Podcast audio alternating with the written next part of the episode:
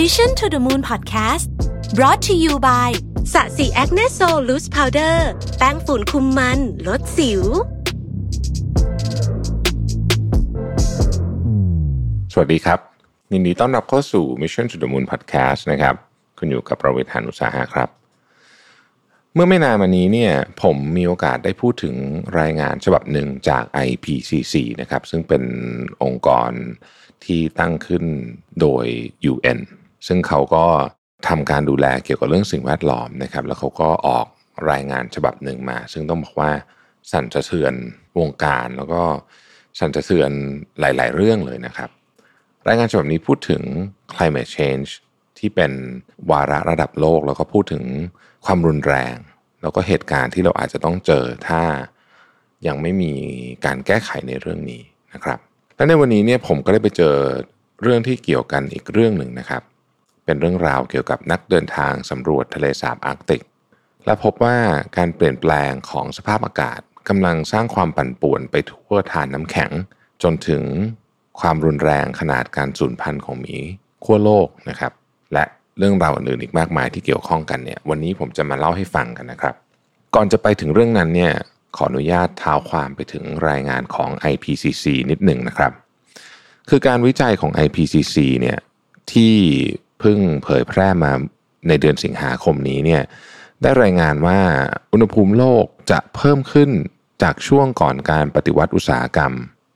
โดยอาจจะสูงขึ้นถึง 1.5 องศาเซลเซียส ภายในปี 2050 ผลที่ตามมาก็คือ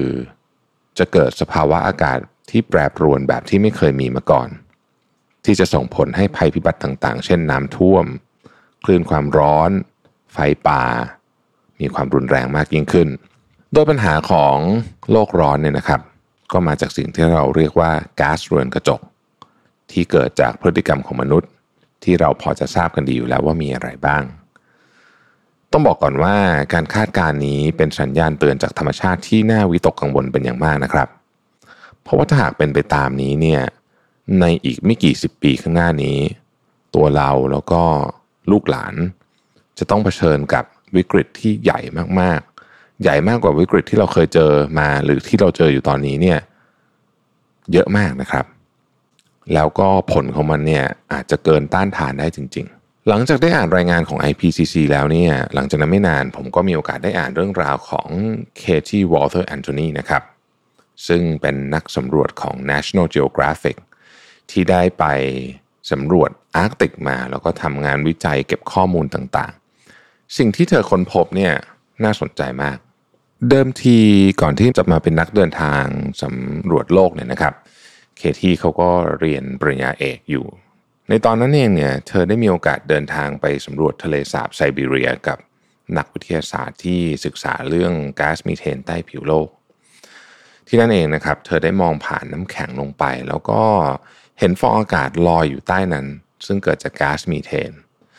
และนั่นทำให้เธอเริ่มสนใจแล้วก็ทำความเข้าใจเกี่ยวกับการเปลี่ยนแปลงของสภาพอากาศ จนในที่สุดก็กลายมาเป็นหนึ่งในทีมสำรวจชื่อดังนะครับ คือที่บริเวณขั้วโลกเนี่ยมันจะมีชั้นดินเยือกแข็ง ซึ่งเป็นชั้นน้ำแข็งหนาทึบที่กักเก็บก๊าซคาร์บอนไดออกไซด์มากกว่าที่ชั้นบรรยากาศเนี่ยถึง 2 เท่า เมื่อเกิดภาวะโรคร้อนเนี่ยนะครับ ก็ทำให้น้ำแข็งที่ขั้วโลกเนี่ยละลาย จากฐานน้ำแข็งก็กลายเป็นทะเลสาบ แล้วก็เปลี่ยนจุลินทรีย์ในดินให้เป็นก๊าซมีเทน แล้วก๊าซเนี่ยมันก็รั่วไหลออกไปนะครับซึ่งก๊าซมีเทนเนี่ยเป็นก๊าซเรือนกระจกอนุภาพสูงมาก จากการวิจัยของเคที่เนี่ยเธอพบว่าทะเลสาบอาร์กติกกำลังปล่อยก๊าซมีเทน มากกว่าที่เคยคาดการไว้ถึง 5 เท่าตัวเลยทีเดียว และในไม่ช้าเนี่ยมันจะไปรวมเข้ากับชั้นบรรยากาศของโลก กลายเป็นแก๊าซเรือนกระจกที่ห่อหุ้มโลกของเราไว้อีก 30 ปีข้างหน้า แต่สิ่งที่น่ากลัวก็คือว่าไม่ต้องร้อยถึงปี 2050 เนี่ยโลกของเราก็พบเจอกับภัยพิบัติที่เกิดขึ้นจาก climate change ที่รุนแรงในหลาย ๆ พื้นที่ไปแล้ว ทั้งไฟป่าที่เกิดขึ้นตั้งแต่อเมซอนนะครับยุโรป ไปจนถึงในสหรัฐอเมริกาแล้วก็ออสเตรเลีย พายุเฮอริเคนในแอตแลนติก น้ำท่วมใหญ่ที่เยอรมันเบลเยียมและจีนนะครับ และอีกหลายประเทศทั่วโลก นี่เหตุการณ์เพียงปีเดียว เท่านั้นเนี่ยเราก็เจอเยอะมากๆแล้วนะครับ ในตอนนี้เนี่ยระดับน้ำแข็งในทะเลอาร์กติกกำลังลดต่ำลงเรื่อยๆ จนมีหลายทฤษฎีคาดการว่าน้ำแข็งในอาร์กติก จะละลายหมด และกลายเป็นมหาสมุทรโดยสมบูรณ์ก่อนปี 2100 นะครับหรืออีก 80 ปีข้างหน้า หรืออาจจะเร็วกว่านั้นก็ได้ สิ่งที่ตามมาติดๆในการที่สภาพแวดล้อมเปลี่ยนแปลงก็คือ ระบบนิเวศที่จะถูกทำลายลง ซึ่งนั่นหมายถึงการสูญพันธุ์ของหมีขั้วโลกก็เป็นไปได้นะครับ จริงๆแล้วโลกของเราเนี่ยมีการเปลี่ยนแปลงอุณหภูมิโดยตลอด คือมีเพิ่มขึ้น แล้วก็ลดลงเป็นธรรมดา แต่ในอดีตนั้นเนี่ยกว่าโลกจะมีอุณหภูมิสูงขึ้น 4 องศาเซลเซียสนั่นนะใช้เวลา 8,000 ปีครับ แต่ว่าตอนนี้เนี่ยมันกำลังเกิดขึ้นในระยะเวลาที่สั้นกว่านั้นมากๆ เป็นหลักร้อยปีเท่านั้นเอง ย้อนกลับมาที่เรื่องก๊าซเรือนกระจกกันสักนิดหนึ่งนะครับ จากสิ่งที่เคที่สำรวจพบเนี่ยก๊าซมีเทน จากการละลายของถ่านน้ำแข็ง อาจเป็นต้นต่อของแก๊สเรือนกระจกจำนวนมากในยุคนี้ แต่ต้นกำเนิดที่ก่อให้เกิดแก๊สเรือนกระจกไม่แพ้กันเลย ก็คือการใช้เชื้อเพลิงฟอสซิลของมนุษย์นั่นเอง โดยเฉพาะการสร้างกระแสไฟฟ้า ซึ่งจะทำให้เกิดก๊าซคาร์บอนขึ้นมาเป็นจำนวนมาก นับจากรายงานของ IPCC จนถึงการสำรวจของเคที่เรากำลังได้รับสัญญาณเตือนของโลกร้อนอย่างเต็มพิกัด เพราะปัญหาโลกร้อนนั้นเนี่ยไม่ได้เกิดขึ้นที่ประเทศใดประเทศหนึ่ง โลกร้อนไม่สนใจขอบเขต ไม่สนใจพรมแดนนะครับ แต่มันจะทำให้มนุษย์ทุกคนได้รับผลกระทบกันทั้งหมด มนุษย์อย่างเราเนี่ยจึงจำเป็นจะต้องจริงจังมาก ๆ ในการลดการสร้างแก๊สเรือนกระจก ซึ่งไม่ใช่เป็นทางเลือกที่เราจะทำหรือไม่ทำนะครับ แต่มันเป็นทางเดียวที่พวกเราจะรอดกันไปได้ อย่างน้อยที่สุดเนี่ยก็พอที่จะส่ง โลกใบนี้ ให้ลูกหลานของเราโดยที่สภาพของมันเนี่ยยังคงไม่แย่จนเกินไปนะที่ผ่านมาเราจะเห็นความพยายามจากทั่วโลก ประเทศจำนวนมากหรือต้องใช้คำว่าเกือบทุกประเทศบนโลกนี้เนี่ยตื่นตัวกับเรื่องนี้มาโดยตลอด ข้อตกลงที่ปารีสนะครับ Paris Accord ต่างๆ ก็เป็นความพยายามของ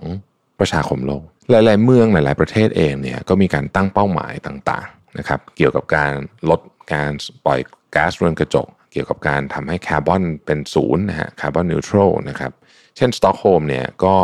มีการตั้งเป้าการลดการปล่อยมลพิษถึง 100%ภายในปี 2040 นะครับ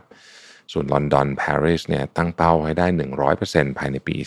2050 ส่วนอีกหลายประเทศก็มีความจริงจังในเรื่องของความยั่งยืนนะครับ ซึ่งก็ใส่ไว้ในมาตรการการฟื้นฟูนะฮะ หลังจากการแพร่ระบาดของโควิดด้วย ยกตัวอย่างเช่นที่ฝรั่งเศสเนี่ยแบ่งงบ 1 ใน 3 ในการสร้างเศรษฐกิจที่เป็นมิตรกับสิ่งแวดล้อมมากขึ้น ในขณะเดียวกันเนี่ยหลาย ๆ แบรนด์ทั่วโลกก็ดำเนินนโยบายความยั่งยืน ด้วยการผลิตสินค้าหรือว่าบริการที่ช่วยลดก๊าซเรือนกระจกนะครับ อย่าง e p s o n เนี่ยแบรนด์ที่เป็นที่รู้จักกันอย่างดีนะฮะในเรื่องของเทคโนโลยีการพิมพ์ ซึ่งตอนนี้ได้นำเทคโนโลยี heat free หรือว่าการพิมพ์แบบไม่ใช้ความร้อนมาใช้กับเครื่องพิมพ์อิงเจ็ตโดยจะใช้แรงไฟฟ้าในการฉีดหมึกพิมพ์ออกจากหัวพิมพ์แทนการใช้ความร้อน ซึ่งก็นับว่าเป็นนวัตกรรมที่ออกแบบอย่างเป็นมิตรต่อสิ่งแวดล้อมเป็นอย่างมาก ซึ่งข้อดีของเทคโนโลยี heat free เนี่ยก็คือการใช้พลังงานที่น้อยกว่าเครื่องพิมพ์เครื่องอื่น และไม่ต้องใช้ความร้อนในการอุ่นเครื่องก่อนพิมพ์ ที่จะช่วยการลดการใช้พลังงานลงได้อย่างชัดเจน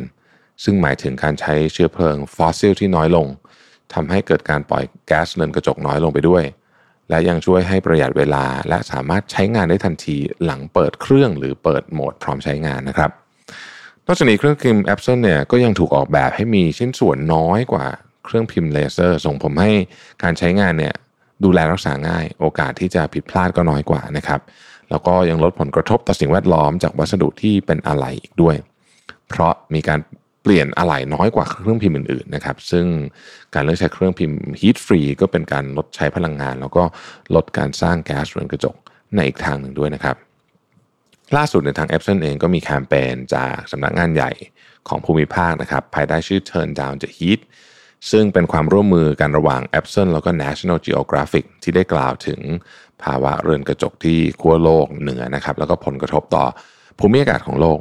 เพื่อให้ผู้คนทั่วโลกตระหนัก ถึงการช่วยกันลด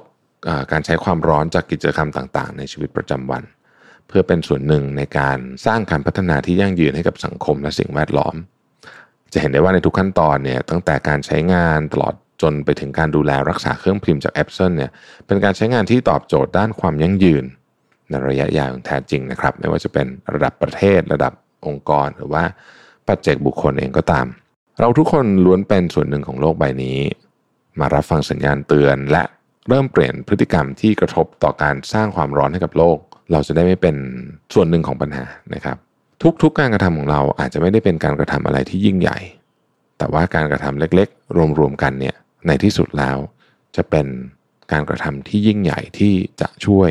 ให้โลกของเรายังอยู่ต่อไปได้นะครับ ขอบคุณทุกคนที่ช่วยกันรักษาสิ่งแวดล้อมนะครับ แล้วเราพบกันใหม่ในตอนต่อไปครับ สวัสดีครับ Mission to the Moon Podcast Presented by สะสีแอคเนโซลแป้งฝุ่นคุมมันลดสิว